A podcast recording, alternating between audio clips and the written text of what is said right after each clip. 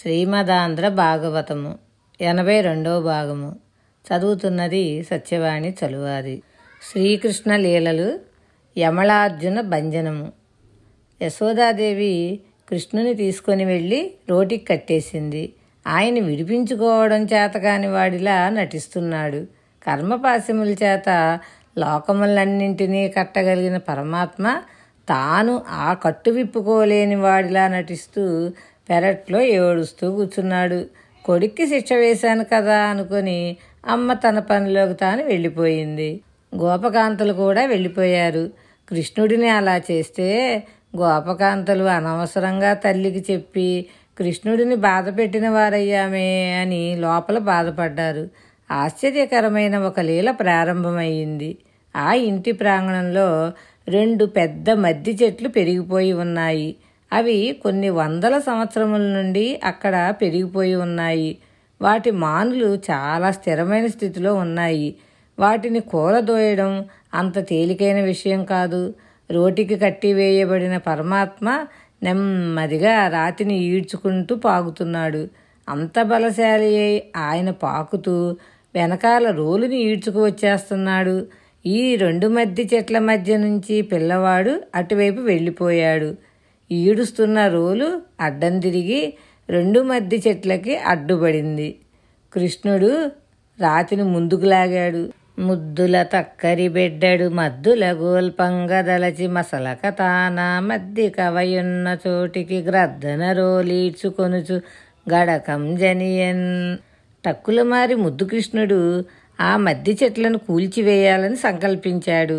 ఏ మాత్రం ఆలస్యం చేయకుండా ఆ కొంటె కన్నయ్య జంట మధ్య చెట్లు ఉన్న చోటికి అమాంతంగా రోటిని ఈడ్చుకుంటూ వెళ్ళాడు. ఆ రెండు మధ్య చెట్లు పెలపెలమనే పెద్ద ధ్వనులతో పక్కకి పడిపోయాయి. రెండు వృక్షముల నుంచి మహాపురుషులు ఇద్దరు ఆవిర్భవించారు. ఆ చెట్లలో నుంచి బయటకు వచ్చిన ఇద్దరు కుబేరుని కుమారులైన నలకూబర మణిగ్రీవులు అనే యక్షులు. కుబేరుడు ఐశ్వర్యమునకు అధిపతి. ఆయన నవనిధులకు దేవత. ఆయనకు రెండు శక్తులు ఉన్నాయి. ఒకటి ఆయన అపారమైన ఐశ్వర్యమునకు ఆధిపత్యంలో ఉంటాడు. రెండు సర్వకాలములయందు ఆయన శంకరుని పక్కన నిలబడి ఉంటాడు. కైలాసంలో పరమశివుని పక్కన నిలబడి స్వామి ఎప్పుడైనా పని చెప్తారేమో అని ఎప్పుడు ఎదురు చూస్తూ ఉంటాడు. ఈ రెండు లక్షణములు కలిగిన కుబేరుడు అహంకరించినట్లు మీకు ఏ పురాణముల్లో ఎక్కడా కనబడదు. కుబేరుడు విశ్రవసువు బ్రహ్మ కుమారుడు. రావణాసురుని కన్నా ముందు పుట్టాడు. పుట్టి చతుర్ముఖ బ్రహ్మగారి గురించి గొప్ప తపస్సు చేశాడు. బ్రహ్మగారు ప్రత్యక్షమయ్యి ఏమి కావాలి అని అడిగారు. కుబేరుడు తనకు దిక్పాలకత్వం ప్రసాదించమని కోరాడు. అప్పుడు బ్రహ్మగారు నీకు దిక్పాలకత్వం ఇస్తున్నాను. నీవు ఉత్తర దిక్కున శంకరుని పక్కనే ఉండి నవనిధులకు అధిపతివై ఉంటావు. నిన్ను కుబేరుడని పిలుస్తారు అని అన్నారు. కుబేరుని జీవితంలో ఒకే ఒక్కసారి పొరపాటు జరిగింది. హిమవత్ పర్వత ప్రాంతంలో పార్వతీదేవి వెళ్తుండగా ఆవిడ సౌందర్యం చూసి తెల్లబోయి ఎవరి కాంత? అని అమ్మవారిని అమ్మ దృష్టితో కాకుండా ఒక స్త్రీ శరీరాంతర్గత సౌందర్య భావనతో చూశాడు. దానివల్ల కుబేరుని కన్నుల్లో ఒక కన్ను మెల్లకన్ను అయిపోయింది. అది తప్ప కుబేరుడు తన తండ్రి గారైన విశ్రవసు బ్రహ్మగారు ఎలా చెప్తే అలా ప్రవర్తించేవాడు. తండ్రి గారు కాంచనలంకను విడిచిపెట్టి వేయవలసిందని చెప్తే విడిచిపెట్టేసి తమ్ముడైన రావణునికి ఇచ్చేశాడు. తాను ఉత్తర దిక్కుకు పోయి వేరే నగరము నిర్మించుకున్నాడు. తన తపస్సుతో సంపాదించుకున్న పుష్పక విమానమును రావణాసురుడు ఎత్తుకుపోతే మారు మాట్లాడలేదు. అంతటి మహానుభావుడు కుబేరుడు. ఐశ్వర్యం వలన కుబేరుడు మదించినట్లుగా ఎక్కడా కనబడదు. భగవద్భక్తుడు కనబడితే అతని పాదములకు వంగి నమస్కరించగలడు. తండ్రి ఐశ్వర్యమునకు మాత్రమే వారసత్వమును పొంది తండ్రి సంస్కృతికి కొడుకులు వారసత్వం పొందకపోతే వారు ప్రమాదంలో పడిపోతారు. అదే ఇక్కడ జరిగిన గొప్ప విశేషం. నలకోబర మణిగ్రీవులు ఒకనాడు ఆకాశగంగలో స్నానం చేస్తున్నారు. దిగంబరంగా స్నానం చేస్తే శరీరం పిశాచగ్రస్తమైపోతుంది.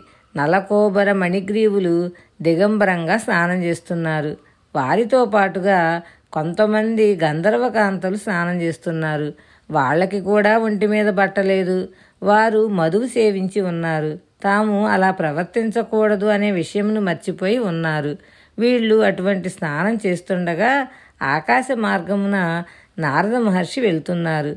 గంధర్వకాంతలకు బుద్ధి కలిగి గబగబా ఒడ్డుకు వచ్చి వస్త్రములు కట్టుకొని నారద మహర్షికి నమస్కరించారు. నలకూబర మణిగ్రీవులు మాత్రం దిశమలతో నిలిచి నారద మహర్షికి కనీస నమస్కారం కూడా చేయలేదు. పెద్దల పట్ల అవిధేయత మంచి పద్ధతి కాదు. పెద్దల మాటల ఎందు ప్రవర్తన ఎందు వారి ఎందు గౌరవంను కలిగి ఉండాలి. నారదుడు సామాన్యుడు కాదు. అంత అవిధేయతతో నిలబడ్డ వారిని చూసి నారదుడు మనస్సులో ఒక మాట అనుకున్నాడు. వీళ్ళకి కలవారి సుతులం అనే అహంకారం వచ్చింది. ఈ సంపాదన వీరి తండ్రిది. వీరు ఈవేళ మదోన్మత్తులై ఉన్నారు. తండ్రి గుణముల యందు వీరికి వారసత్వం లేదు. కాబట్టి వీరికి ఈ ఐశ్వర్యమును తీసివేస్తాను. వీరికి దేని వలన అహంకారం వచ్చిందో ఆ అహంకారం పోతుంది. వీళ్ళ కంటికి కాటుక పెట్టాలి. ఏ కాటుక పెట్టుకుంటే అవతల వారిలో ఉన్న భక్తికి వంగి నమస్కరించడం అలవాటు అవుతుందో ఆ అంజనమును వీళ్ళ కళ్ళకి దిద్దుతాను. వీళ్ళకి బుద్ధి చెప్తాను అనుకొని వారితో మీరు కోట్ల సంపదకు పడగలెత్తిన కుబేరుని కుమారులు. మీకు బట్ట కట్టుకొని ఒడ్డున నిలబడాలన్న స్పృహ లేదు. అసలు బట్టలు కట్టుకోవలసిన అవసరమే లేని జన్మ ఎత్తితే మీకు చాలా హాయిగా ఉంటుంది. మీరు నూరు దివ్య సంవత్సరముల పాటు యమలార్జనములు అనే పేర్లతో మద్ది చెట్లై నందవ్రజమునందు పడి ఉండెదురుగాక అని శపిస్తే ఒంటికి పట్టిన మదం తీరిపోయి నారదుని కాళ్ళ మీద పడ్డారు. గురువు అనుగ్రహించాలి. నారదుడు అనుగ్రహించి ఆయన ఇప్పుడు మీకు పట్టిన మదం ఇంకెన్నడూ మీ తల్లకు ఎక్కకూడదు. అలా చేయగలిగిన శక్తి ముకుంద పాదార విందముల నుండి స్రవించే రజస్సుకు మాత్రమే ఉన్నది. భగవంతుని పాదములను చూడగానే ఆయన పాదములకు తగిలేటట్లుగా శిరస్సు వంచి నమస్కరించాలి. ఆ పాదరేణువులు తల మీద పడాలి. భాగవతుల పాద ధూళిలోకి బ్రహ్మాండములలో ఉండే శక్తి చేరి ఉంటుంది. ఆ పాదధూళి వారి తల మీద పడగానే వారు పుణ్యతీర్థములలో స్నానం చేసినంతటి ఫలితమును పొందుతారు. అదే వారి పుణ్యమునకు ఐశ్వర్యమునకు వారి అభివృద్ధికి హేతు అవుతుంది. మీరు నందవ్రజంలో మద్ది చెట్లై పుట్టండి. కృష్ణ పరమాత్మ పాగుతున్న రోజుల్లో ఆయన పాదముల నుండి స్రవించిన పరాగము మీ మీద పడుతుంది. చెట్ల రూపంలో ఉన్న మీరు చెట్ల శరీరమును వదులుతారు. మీరు నా పట్ల అపచారం చేస్తే చేశారు. కానీ నా అనుగ్రహం వలన ఉత్తరోత్తర మోక్షమును పొందుతారు. నారాయణ భక్తులు అవుతారు. అపారమైన ఐశ్వర్యంతో ఉంటారు. మరలా యథారూపమును పొంది మీ యక్షలోకమునకు చేరుకుంటారు. చేరుకొని మీ సంపత్తిని మీ సౌఖ్యమును పొందుతారు అని అనుగ్రహించాడు. ఈ విధంగా నారద మహర్షి శాపావసానంను ఇచ్చారు. దీనివలన పడిపోయిన రెండు చెట్ల నుండి వెలుపలికి వచ్చిన మణిగ్రీవ నలకుబేరులు రెండు చెట్ల మధ్య ఉన్న ఏడుస్తూ ఉన్న కృష్ణుని చూసి నమస్కరించి స్తోత్రం చేశారు. నీ పద్యావళులాలకించు చెవులున్ నిన్నాడు వాక్యంబులున్ నీ పేరంబనిసేయు హస్తయుగముల్ నీ మూర్తిపై జూపులున్. నీ పాదంబుల పొంత మృక్కు శిరముల్ నీ సేవపై చిత్తముల్. నీపై బుద్ధులు మాకు నిమ్ము కరుణన్ నీరేజ పత్రేక్షణ. ఈ పద్యమును ఒకసారి చదువుకుంటే చాలు మనం పూజ చేసినట్లే. స్వామి మేము ఎప్పటికీ మరలా అహంకారం రాకుండా మా కళ్ళు ఎల్లప్పుడూ నీ మూర్తిని చూడగలగాలి.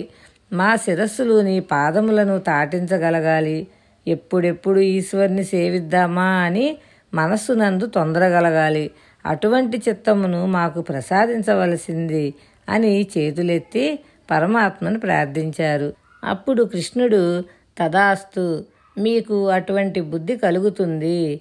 మీరు సంతోషంగా బయలుదేరి మీ యక్షలోకమునకు చేరుకోండి అని చెప్పారు. వాళ్ళు ఎంతో సంతోషంగా బయలుదేరి యక్షలోకమునకు వెళ్ళిపోయారు. ఈశ్వరుడు ఏ భక్తుల వెంట తిరుగుతూ ఉంటాడో ఆ భక్తులకు వంగి నమస్కరించగలిగితే ఎల్లప్పుడూ ఐశ్వర్యమును అనుభవిస్తూ ఆనందంగా ఉండగలరు అనే మహోత్కృష్టమైన సందేశమును ఈ లీల మనకు అందజేస్తోంది. యశోదానందులు అక్కడ ఉన్న గోపాలురు ఈ చెట్లు పడిపోయిన శబ్దమును విన్నారు. ఈ రెండు చెట్లు భూమి మీద ఎలా పడ్డాయి అని అక్కడ వాళ్ళందరూ అనుకుంటున్నారు. చెట్లు పడిపోవడం కృష్ణునితో పాటు ఆడుకుంటున్న చిన్నపిల్లలు చూశారు. అక్కడ ఆడుకుంటున్న పిల్లలు వచ్చి ఈ చిన్ని కృష్ణుడే రోలు ఈడ్చుకుంటూ రెండు చెట్ల మధ్యలో వచ్చాడు. అలా వచ్చినప్పుడు ఈ రెండు చెట్లు భూమి మీద పడిపోయాయి. అందులో నుండి దివ్య తేజస్సుతో ఇద్దరు మహాపురుషులు వచ్చారు. వారు చిన్ని కృష్ణుని స్తోత్రం చేసి ఊర్ధ్వలోకాలకు వెళ్ళిపోయారు. అది మేము చూశాము అని అన్నారు. పెద్దవారు వీళ్ళ మాటలు కొట్టిపారేశారు. కృష్ణుడు ఏమీ తెలియని చిన్నపిల్లవాడి వలె ఏదో పాటను పాడుతున్నాడు. ఆ పాటకు అర్థం ఏమీ ఉండదు. గోపవనితలు చుట్టూ చేరి తాళం వేస్తుంటే తన కాళ్ళ గజ్జెలు మోగేటట్లుగా కాళ్ళు చేతులు తిప్పుతూ గంతులు వేస్తున్నాడు. ఇంతగా అమాయకత్వంతో ఉన్న పిల్లవాడిని చూసి వానికి దైవీ శక్తులు ఉన్నాయని ఎవరనుకుంటారు? ఈ విధంగా కృష్ణుడు నందవ్రజంలో వారిని మభ్యపెడుతున్నాడు. అలా మభ్యపెడుతున్న కృష్ణుని మనసు దర్శనం చేసినాడు మనల్ని ఆవహించి ఉన్న మాయ తొలగిపోతుంది. గర్భిణి అయిన స్త్రీ దశమస్కందం వింటే కృష్ణ భగవానుడి వంటి కొడుకు పుడతాడు. శుభం భూయాత్. శ్రీకృష్ణ చరణార విందార్పణమస్తు భగవద్ అనుగ్రహంతో మరికొంత భాగం రేపు తెలుసుకుందాము.